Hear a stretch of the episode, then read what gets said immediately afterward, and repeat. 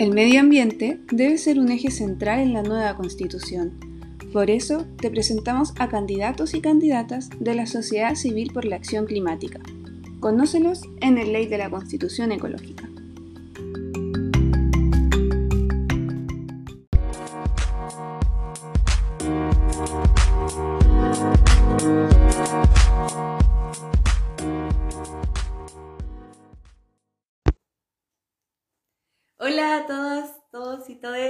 Se están conectando en este momento. Eh, soy Javier Ortiz, periodista que apoya la SCAC Chile y hoy es un nuevo capítulo de El Ley del Clima. Esta vez, este capítulo es para presentar otra candidata a la Asamblea Constituyente. Y en esta oportunidad estamos con Camila Bustamante Álvarez. Ella es candidata por el Distrito 12, que reúne las comunas de Puente Alto, La Florida, Pirque y La Pintana en la región metropolitana. Bienvenida a este capítulo, Camila.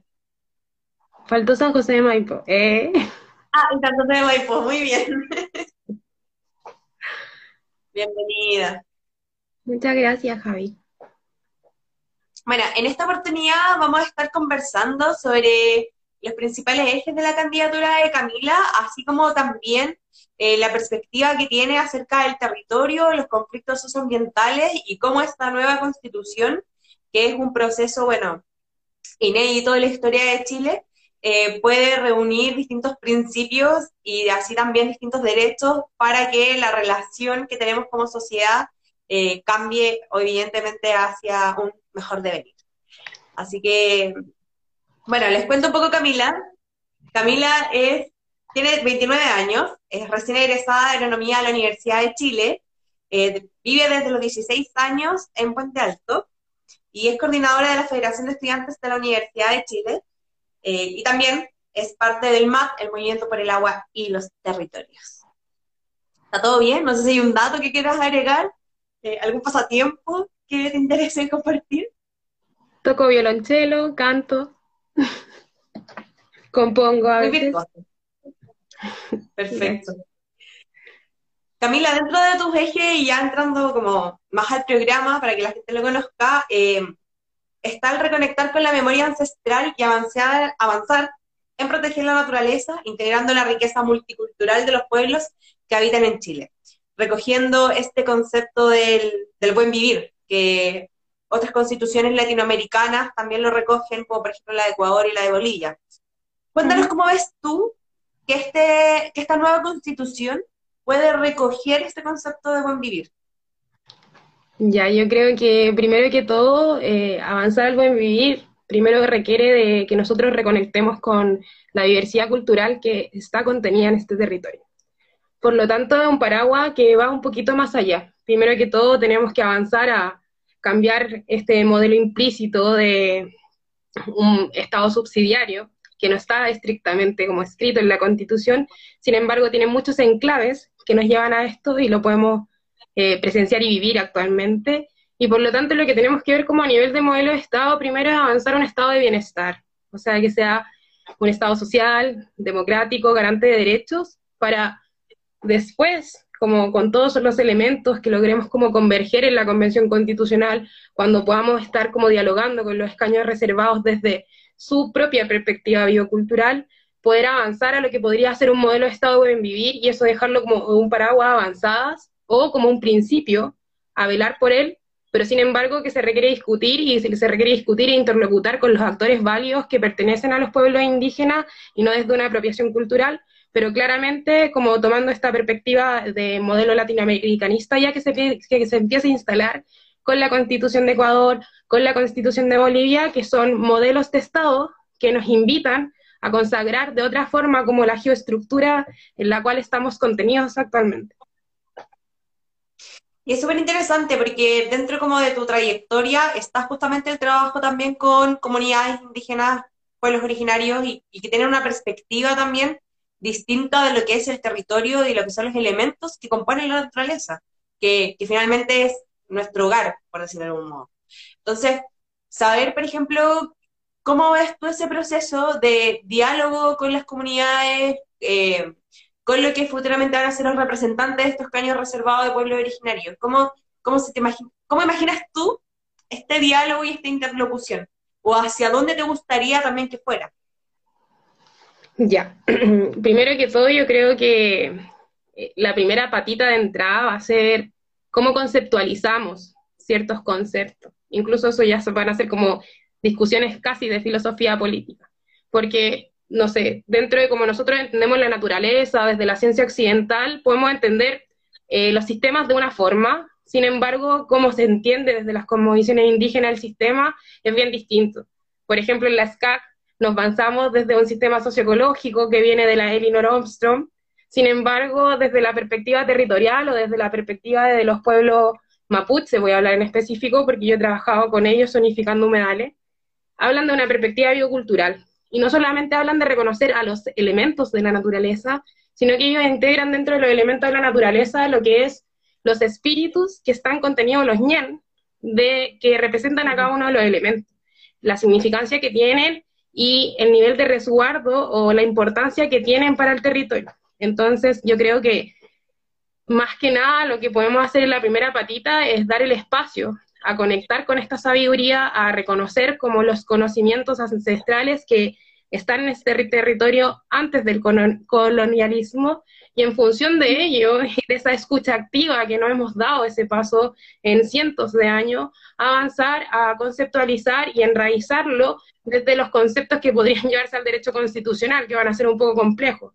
Pero ese nivel de diálogo, yo creo que ahí también la conversación en paralelo tiene que venir con personas que fueron eh, parte de las asambleas constituyentes, por ejemplo, de Ecuador, que les tocó dar también esta disputa, porque al final eh, lo que aquí se va a empezar a disputar a nivel político es cómo se conceptualiza y cómo se enraiza finalmente una nueva conceptualización que nos va a abrir un poco eh, el abanico hacia dónde vamos a generar como otra estructura macro donde vamos a estar sostenidos. Y ahí principalmente la discusión, antes de llegar a los derechos, va a ser una discusión de principios va a ser cuáles son los principios que van a sostener realmente eh, poder avanzar un pleno desarrollo que con los derechos que debemos como también avanzar a consagrar para finalmente llegar al buen vivir, que es una perspectiva en verdad de vida.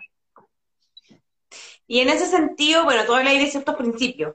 Eh, ¿Qué principios, si los pudiéramos enumerar, si es que se puede, eh, debiesen estar para ti incorporados en esta conversación?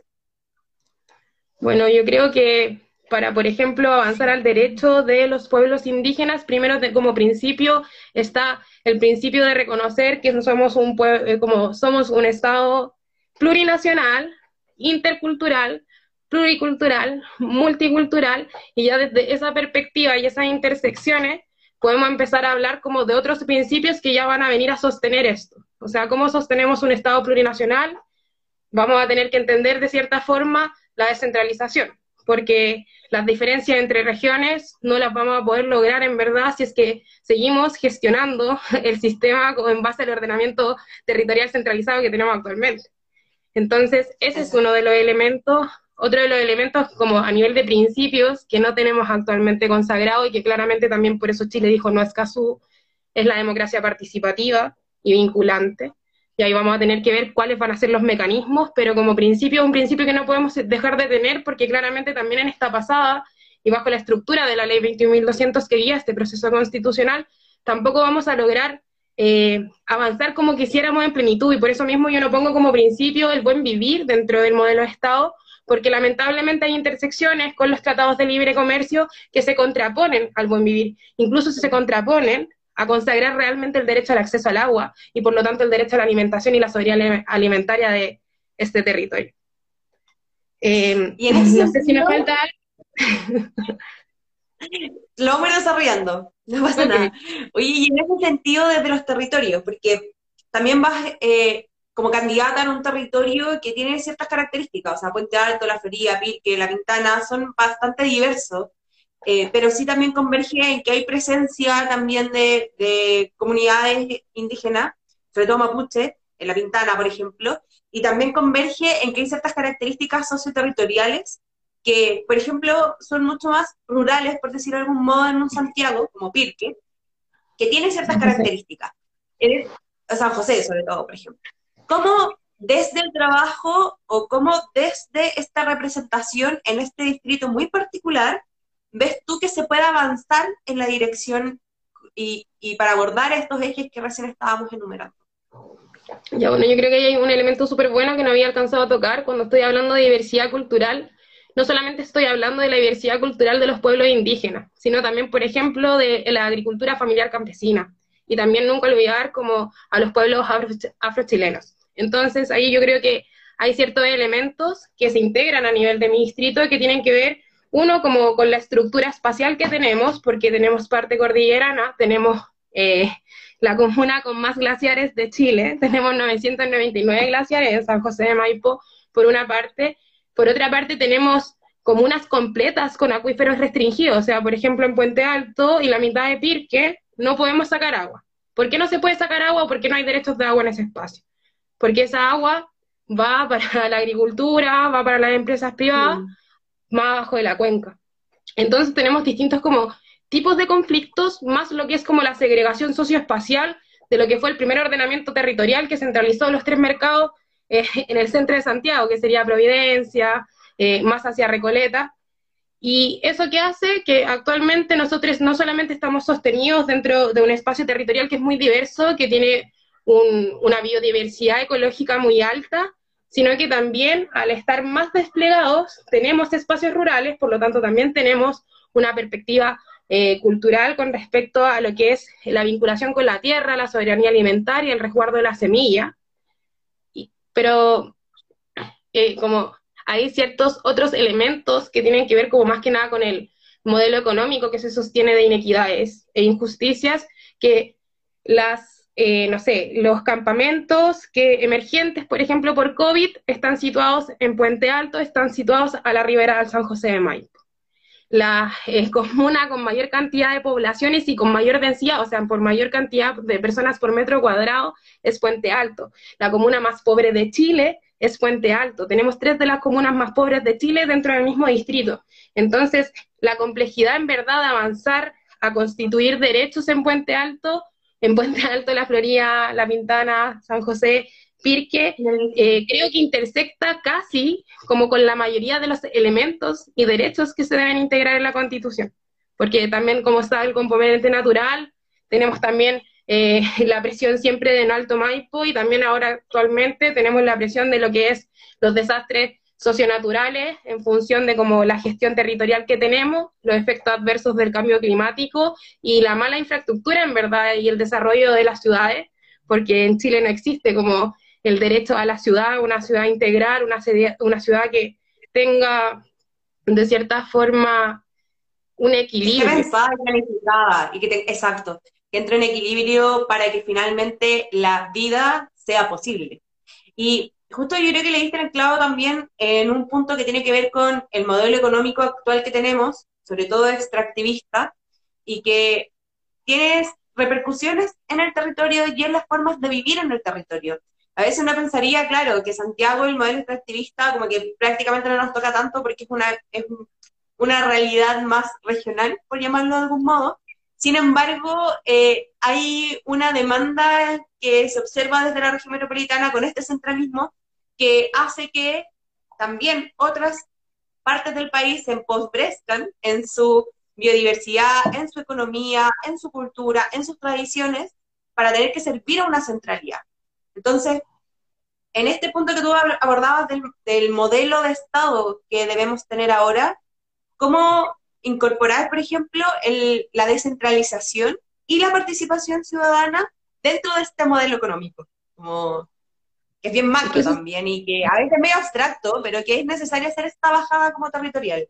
Ya, primero establecerlos como principios y hacer que el preámbulo sea vinculante de esos principios. Ahí ya avanzamos en enraizarlo, o sea, ya dejamos la descentralización, la plurinacionalidad, la democracia participativa, incluso la corresponsabilidad social, que quizás lo alcanzamos a abordar después. Pero después viene como la integración de los deberes del Estado. Y dentro de la integración de los deberes del Estado, por ejemplo, para después avanzar a reconocer constitucionalmente los derechos de la madre tierra naturaleza, yo tengo que poner que es el deber del Estado resguardar y proteger la madre naturaleza para las futuras generaciones y las generaciones actuales. Entonces, de esa forma, genero el anclaje de, los deberes de Estado, o sea, desde el modelo de Estado, para consagrar después los derechos constitucionales específicos para la madre tierra naturaleza que también va a integrar otro preámbulo y otros principios que también tienen que ser vinculantes y que eso de hecho nos puede dar la apertura incluso a que este marco constitucional sea un marco constitucional abierto. Por lo tanto, que pueda ir evolucionando, obviamente sin regresión de lo que nos queríamos constituir actualmente. Claro. Y, dentro de este modelo que tiene que ser garante de derechos, eh, conversábamos de que hay algunos derechos bueno, sociales que para ti son fundamentales que estén garantizados en esta nueva constitución.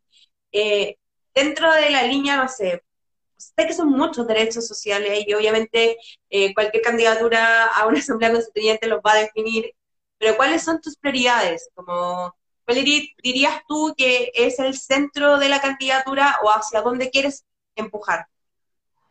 Ya, yo creo que igual eh, hay avances a nivel del derecho como constitucional internacional y tenemos varios como tratados que ya consagran derechos que actualmente no están consagrados en Chile, únicamente en Chile. De hecho, hoy día salió ahí una investigación que el único país que no tiene el agua consagrada y que la tiene totalmente privatizada es Chile. Entonces ahí ya tenemos como un ejemplo de un derecho que tenemos que avanzar a consagrar. ¿Y por qué? Porque bueno, el agua como elemento basal sostiene nuestros ecosistemas, sostiene como el equilibrio para que nosotros podamos seguir sosteniendo la vida. Pero al mismo tiempo, eh, sin agua, o si seguimos extractivizando y entregando el agua a las transnacionales en un 99% por derechos consultivos de agua y, no sé, en un 80% a la agricultura de los eh, no consultivos, era al revés. Eh, lo que estamos haciendo finalmente es priorizar el agua para las empresas, priorizar el agua para sostener las industrias y no priorizar el agua ni para los seres humanos ni para los ecosistemas. Y ahí también hay un elemento bien como importante que si nosotros seguimos diciendo, ok, vamos a considerarlo solo para los humanos y los animales, no vamos a lograr en verdad como mantener el equilibrio como de la disponibilidad de agua de la cuenca, si es que no estamos recargando los acuíferos, si es que no mantenemos un caudal ecológico. Entonces, ahí tiene que ser prácticamente un igual ontológico la conservación del caudal ecológico para poder sostener al menos el derecho al acceso al agua y después en función de la nueva administración de agua que haya, derogando el código de agua, podemos recién decir, bueno, y esta es la proporción de agua que va a la industria. Y si es que no tienen agua, bueno, las mineras tienen harta plata para desalinizar agua, lamentablemente para generar acueductos para llevarla hasta allá arriba, pero tenemos que ir viendo ahí como cómo la extractivización tiene un límite en función de las funciones ecosistémicas que tenemos que mantener para mantener como un pleno desarrollo y yo creo que incluso asegurarle a las generaciones del futuro que al menos van a vivir como nosotros vivimos. Sí. El derecho de agua es uno entonces, la, o sea, la consideración en el fondo del derecho del agua, el uso que le vamos a dar dentro de, y eso dentro del marco de que estamos en un modelo altamente extractivista. En el fondo, a partir del, derecho o del cambio del derecho de agua, se puede cambiar también cierta estructura y modelo económico y social, por ende. Además de los derechos del agua, ¿qué otros derechos para ti sí o sí deben estar incorporados o deben cambiarse o modificarse en su forma de presentación? Yo vinculo inmediatamente el derecho al agua al derecho a la alimentación y que el Estado cuando hablo como que será garante de derechos me va a garantizar tanto el agua como el acceso a la alimentación. Si yo no, garantizo el agua, en verdad tampoco estoy asegurando que la, población, que la sociedad en sí chilena va a lograr como poder alimentarse y poder alimentarse bien, así como no estamos hablando así como que nos van a dar las cajas que entregó el gobierno para la pandemia sino que estamos hablando de como una dieta equilibrada para mantener la salud integral, que ya sería otro de los derechos, como cómo avanzamos a consagrar una salud integral que no solamente se comprenda desde como la perspectiva convencional, sino que también integre como la medicina alternativa, la medicina ancestral, y que eso sea obviamente bajo un sistema público, sin distinción alguna, porque en verdad todas las personas deben tener el derecho a la salud. Entonces, ese es otro de los elementos como yo creo que clave de avanzar, que lo tengo como mayor caracterizado porque hablo como de un sistema. Otro de los elementos que yo creo que ahí es muy importante como relevar organizaciones que han estado levantando este derecho, que sería UCAMAU, el derecho a la vivienda. Porque actualmente... Eso te iba a preguntar justamente en, y tomando las experiencias últimas, como de los acontecimientos, pero el derecho a la vivienda uno piensa, bueno, eh, derecho a un techo, en en el sentido más burdo, por decirlo de ese modo, pero también es a hogares que tengan eficiencia energética y también que no estén en zonas que sean de riesgo em, de desastres ecológicos, o sea, y ecosociales, por decirlo de otro modo. Eh, hogares que estén condicionados frente a este, a este gran conflicto y crisis climática que vivimos, o sea, son hartos los aspectos de la vivienda digna y no es solamente como el hecho de tener un techo, sino que va mucho más allá desde, una, desde esta perspectiva del buen vivir también. Y entendiendo que una casa, un hogar y una comunidad se inserta también dentro de un ecosistema tal que tiene determinadas características. Entonces, preguntarte ahí, ¿cómo ves también en esta discusión constitucional que se puede avanzar en eso?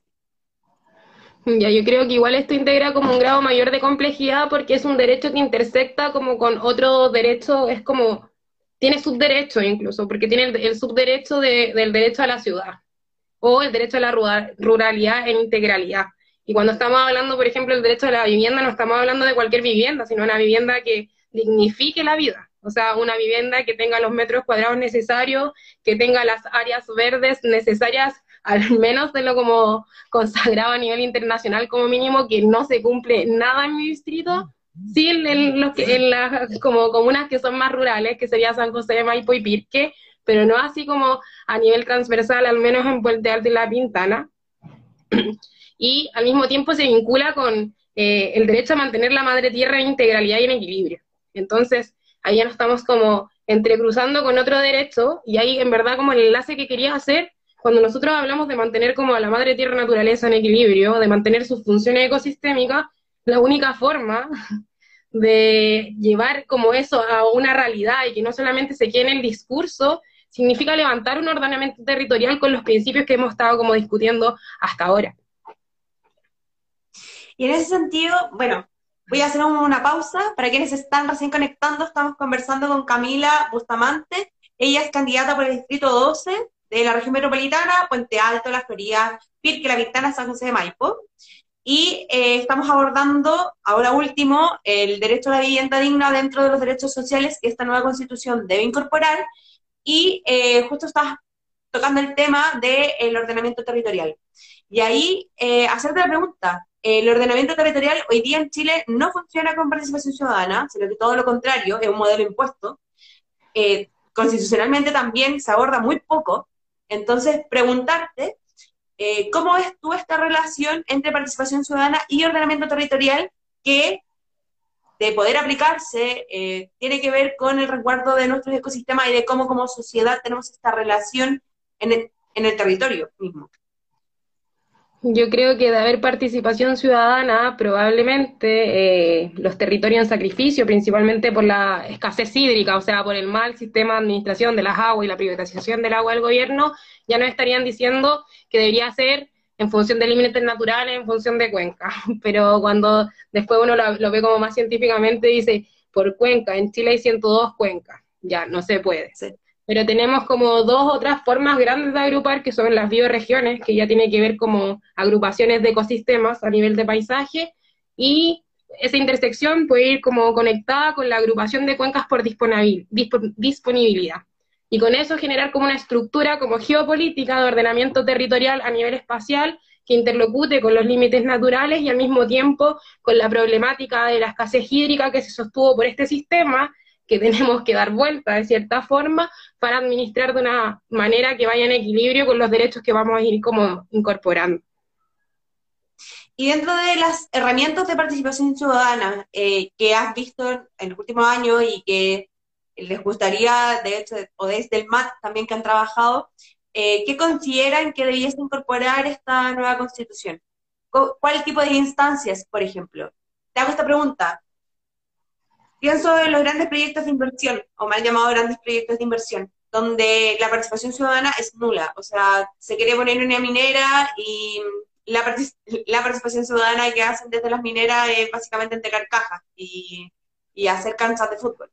Entonces, la pregunta es, ¿cómo, por ejemplo, puede participar o qué herramientas vinculantes podría tener eh, la ciudadanía o los habitantes, les habitantes, para tener efectivamente una participación real en la toma de decisiones, en la práctica. Ya yo creo que desde la ciudadanía, ojo, voy a contestar solo desde la ciudadanía, son dos. Iniciativas popular de ley y referéndum populares. Y esos referéndum no los supeditaría solamente o únicamente a las unidades vecinales consagradas, sino que también a los movimientos socioterritoriales.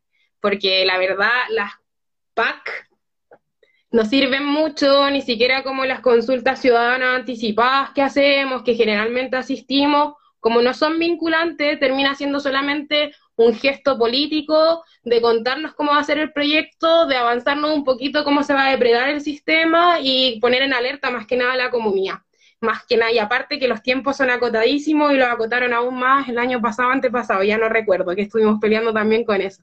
Entonces, eso es como va vinculado al principio del preámbulo que decía que tenía que ser vinculante al principio de democracia participativa. Entonces ahí estamos hablando de dos mecanismos y faltaría un tercer mecanismo que sería, dije, referéndum, el plebiscito. Plebiscitar ciertos proyectos que podrían tener una afectación mayor, porque también ese fue como otro como de los cuestionamientos que nos hicieron cuando, por ejemplo, hicimos como toda esta pega de la ley marco de cambio climático, porque en verdad antes estábamos hablando de la ley de bases medioambientales, la ley marco de bases medioambientales en verdad no da el ancho para la protección de los ecosistemas ni de la biodiversidad. Entonces, claramente también necesitamos otra ley marco de, de, o sea, otra ley marco sí, de, perdón, me equivoqué. Cambio climático. Sí, es que cambio climático es otra, pero por ejemplo, cuando hicimos la de cambio climático, o cuando, por ejemplo, una más específico, que esa fue muy amplia, tuvo mucha participación, no sirvió de mucho, tampoco no logramos cambiar ni siquiera el preámbulo, ni integrar principios. Porque no era vinculante en el fondo. No, pues no son vinculantes. Cuando hablamos, por ejemplo, de zonas de saturación, zonas con exceso de contaminación, que también se someten, por ejemplo, proyectos de ley de descontaminación, eh, han cuestionado que personas que no son del territorio estén tributando a ellas. Entonces eso igual se solucionaría desde o un referéndum, pero el referéndum no, yo no sabría ahí si es que va a ser como supeditado al ámbito local o va a ser supeditado al ámbito nacional, que se ampliaría. Pero el plebiscito sí o sí se a nivel nacional. Entonces, ahí tenemos la capacidad de interceder de cierta forma desde las distintas perspectivas y acompañar de cierta forma a los espacios territoriales que estén en conflicto para que no, no sé, que una extractivización muy terrible o alguna nueva industria o nueva extracción que vaya, no sé, a depredar un glaciar, no sea sometido en ese territorio. Camila, y justamente abordábamos desde la palabra de la ciudadanía, pero las niñas, adolescentes, hoy día no son considerados ciudadanos. Entonces, mm. hacerte la pregunta de qué propuestas tienes tú en ese sentido, eh, o cuáles han desarrollado eh, en esta candidatura y en este programa, eh, para incorporar la visión de aquellos que no son considerados ciudadanos, pero que efectivamente habitan el territorio de igual forma. Ya, yo creo que ahí son dos y como que bacán poder hablar de las niñas y les jóvenes que no dejaron votar en esta pasada y que no les integraron tampoco desde sus voces. Yo creo que a nivel de modelo de Estado tenemos que hablar de corresponsabilidad social, porque de hecho hay muchas candidaturas que están hablando de los derechos del cuidado. Perfecto, sueldo para las mamitas que están en la casa, porque igual se está cumpliendo una labor, está la educación formal, está la educación no formal. Claro. O sea, son las productivas de la vida, básicamente. Exactamente, y que son las que van a sostener como este futuro modelo, son las personas que van a enraizar realmente como incluso el modelo de desarrollo que establezcamos ahora. Entonces, actualmente, bajo como el marco normativo de Chile, se consideran solamente como objetos de protección. De hecho, a mí me da harta curiosidad porque son muy pocas personas las que toman este tema. Estamos todos hablando de los animales, de los derechos de los animales en la Constitución, que estoy totalmente de acuerdo, pero no estamos hablando de eh, les niñas y jóvenes como sujetos o sujetos políticos y al mismo tiempo sujetos de derecho, y que incluso tienen derechos que deberían estar primados por sobre como adultos de cierta forma, que es su alimentación, su salud integral, su cuidado, eh, que también lo cuiden las personas y también entenderlo no solamente desde las madres, los padres, sino hay que entenderlo desde las comunidades educativas y de las comunidades donde estamos insertos. Entonces, eso es uno y también como entregarles el espacio, porque hay muchos colegios, por ejemplo, que no permiten que los jóvenes, eh, los niños se organicen, siendo que es como totalmente tienen las facultades de discernir y poder decidir cómo ellos quieren, por ejemplo, su educación dentro del colegio. El otro día conversábamos con un amigo y mi hija, y, y él mismo nos decía, ¿sabes que me gustan las clases Zoom? Y nosotros así, ay, ¿por qué? Y nos decía, pucha, porque son más cortas. Y ahí como cuando uno le empieza a dar la vuelta al niño, el niño te dice, no, es que en verdad lo que yo más aprecio es como ir a jugar con mis amigos, o sea, ellos no están hablando, incluso que tienen otros niveles estructurales y que la vinculación con otras personas es más importante. ¿Mm? Tienen otras prioridades en el fondo o las saben desarrollar de una manera distinta y de otro enfoque. Y te hago esta pregunta porque es uno de los conceptos que hemos desarrollado justamente en la justicia intergeneracional. ¿Cómo resguardamos nuestros ecosistemas, nuestra biodiversidad, cómo resguardamos finalmente el futuro para las próximas generaciones? O sea, que tengan un lugar donde poder habitar, básicamente. Y en esta pregunta por la intergeneracionalidad siempre hay una perspectiva súper adultocéntrica. Entonces es muy interesante ver cómo se incorporan a las niñas y adolescentes en esta discusión. Y para finalizar, porque ya se nos cumplió el horario, eh, quería hacerte la pregunta o que desarrolláramos en parte, para dejar la invitación, obviamente, a conocer más de este programa, sobre los derechos de la madre naturaleza. Eh, ya algo esbozábamos a lo largo de, esta entrevista, que finalmente eh, con el desarrollo de distintos derechos sociales y con el cambio, por ejemplo, como el Código de Aguas, eh, había un entendimiento y sumado al ordenamiento territorial, había un entendimiento también de que habitamos la naturaleza y que la naturaleza también puede tener sus derechos. O sea, es súper válido. Y esa discusión eh, a mí me parece que desde los planteamientos más socioambientalistas se presenta de una manera un poco más abierta. Entonces, preguntarte como cuál es la perspectiva y cómo consideras eh, que en esta nueva constitución se pueden incorporar los derechos de la madre tierra o de la madre mm. naturaleza. Como lo planteaba al principio, yo creo que es un deber del Estado resguardar y proteger las funciones ecosistémicas para las generaciones actuales y el futuro, que eso se enlaza mucho con el principio como de justicia intergeneracional. Pero actualmente no solamente tenemos que hablar de justicia intergeneracional, sino quizás como en términos más simples de justicia ambiental. Y también cuando hablábamos, por ejemplo, de democracia participativa, también una democracia participativa específica que es como la democracia ambiental participativa. ¿Por qué? Porque lamentablemente no siempre todo va a interlocutar como con el mismo efecto en los distintos territorios o van a ser los mismos actores los que van a querer estar intercediendo como en los distintos conflictos que se encuentran desplegados en Chile, que son más de 155 en este momento. Entonces, al mismo tiempo, la madre tierra naturaleza y sus derechos, yo creo que hay dos concepciones en las que se pueda... Eh, integrar y eso va a depender mucho como de la Convención Constitucional y creo que también es un diálogo que tenemos que dejar abierto para converger con los distintos pueblos indígenas, si es que va a ser desde una perspectiva biocéntrica o si va a ser desde una perspectiva ecocéntrica, o sea, si nosotros todos entes nos vamos a considerar como parte de la madre tierra naturaleza o solamente a, la madre tierra naturaleza la vamos a considerar como un igual, porque eso va a generar distinciones importantes incluso a nivel de modelo. Pero sin embargo, o sea, es, es súper entender la madre tierra naturaleza, incluyéndose a uno, que como un objeto de derecho, así como la conversación que teníamos delante respecto a los niños, o sea, es un sujeto finalmente de derecho, es un objeto de derecho, o sea, ya hay diferencias sustanciales. O es una sujeta de derecho que tiene derechos individuales. Bueno, yo creo que esa discusión es más amplia, que se tiene que dar con muchas más personas, porque la idea igual es avanzar en este pasado, en este proceso constitucional, dejar como los enclaves necesarios, entendiendo que por ejemplo, estamos diciendo que tenemos que avanzar después a un estado buen vivir, o sea, que tenemos que dejar los mecanismos necesarios para que la constitución sea abierta y en el caso que no se logren como decantar todos los elementos, integrar todos los derechos que queramos ahora y principios y preámbulos vinculantes, que el espacio para levantar una asamblea constituyente soberana que realmente enraíce estas perspectivas. Y en cuanto como a los principios, voy a tratar de ser como muy concisa porque estamos tres minutos pasadas del tiempo, eh, que tienen que ver primero que todo en Estocolmo hace muchos años, en una convención, se logró integrar el principio de no regresión.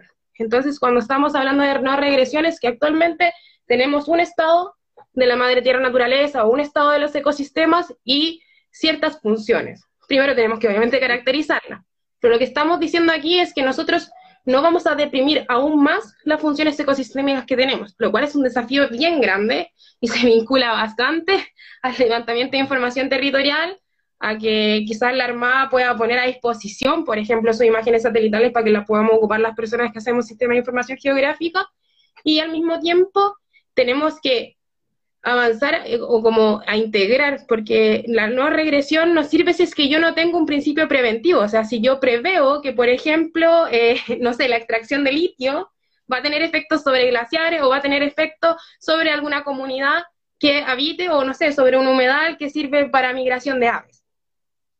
Entonces, tenemos principios preventivos, tenemos también los principios precautorios, que más que nada tiene que estar relacionado, pero esto es frente a la posibilidad alguna que una empresa o industria extractiva pueda generar un deterioro sobre la madre tierra naturaleza, yo voy a preferir decir, sabéis que mejor no, porque prefiero mantener bien eh, el territorio, a las personas, que como enfrentarlo a que se puedan complejizar y no como resguardar los derechos que actualmente tienen. Y por otra parte, cuando hablamos de protección, es una patita, pero cuando hablamos de regeneración, no solamente estamos hablando de que vamos a proteger la integralidad sin regresión de la madre tierra naturaleza y sus funciones, sino que vamos a buscar cómo la podemos regenerar y ahí como por ejemplo, no sé, se puede vincular lo que es em, el reciclaje orgánico, la conservación de los sumideros de carbono, la protección de las turberas, y eso interlocuta directamente, por ejemplo, en cómo es habitar en las ciudades, cómo tiene que ser la gestión de residuos sólidos urbanos, cómo se incorpora el reciclaje orgánico en las casas, que eso ya son implementaciones de políticas públicas, pero que hablar de esta forma, bajo estos principios, te obliga a que tengamos que enraizar de esa forma las políticas públicas que van a estar en paralelo, espero, legislando todos los futuros diputados y senadores que van a ser electos, eh, esperemos en octubre, o quizás después, ya no sé mucho del panorama Chile. Sí, súper interesante, sobre todo te lo, te lo comento porque de hecho, o sea, acá por ejemplo en la Patagonia, eh, bueno, yo estoy conectada desde el sur, y, y en la Patagonia, o sea, es súper importante, por ejemplo, el resguardo de área, en áreas silvestres protegidas. Y bueno, o sea, y eso es a nivel nacional. Entonces, es súper interesante ver cuál es el plan de manejo que existe en las áreas silvestres protegidas porque finalmente cumplen funciones ecosistemas que, ecosistémicas que son relevantes no solamente para un territorio determinado, sino que finalmente para todo el país y el mundo, porque finalmente Chile tiene características ecosistémicas y de biodiversidad altamente endémicas, o sea, que se dan solamente acá en Chile y que cumplen rol fundamental, o sea, los, tú hablas del sumidero de carbono, bueno, la Patagonia por hectárea de la ruta de los parques tiene más, o sea, eh, absorbe más carbono que incluso la Amazonía. Entonces, y es segundo a nivel latinoamericano y uno de los principales a nivel mundial. Entonces, súper interesante ver, por ejemplo, la lógica territorial, eh, pero también con una mirada mucho más nacional. Quedamos cortos de tiempo, sin duda alguna. Eh, te agradezco un montón, Cami, por esta entrevista. estuvo muy entretenida.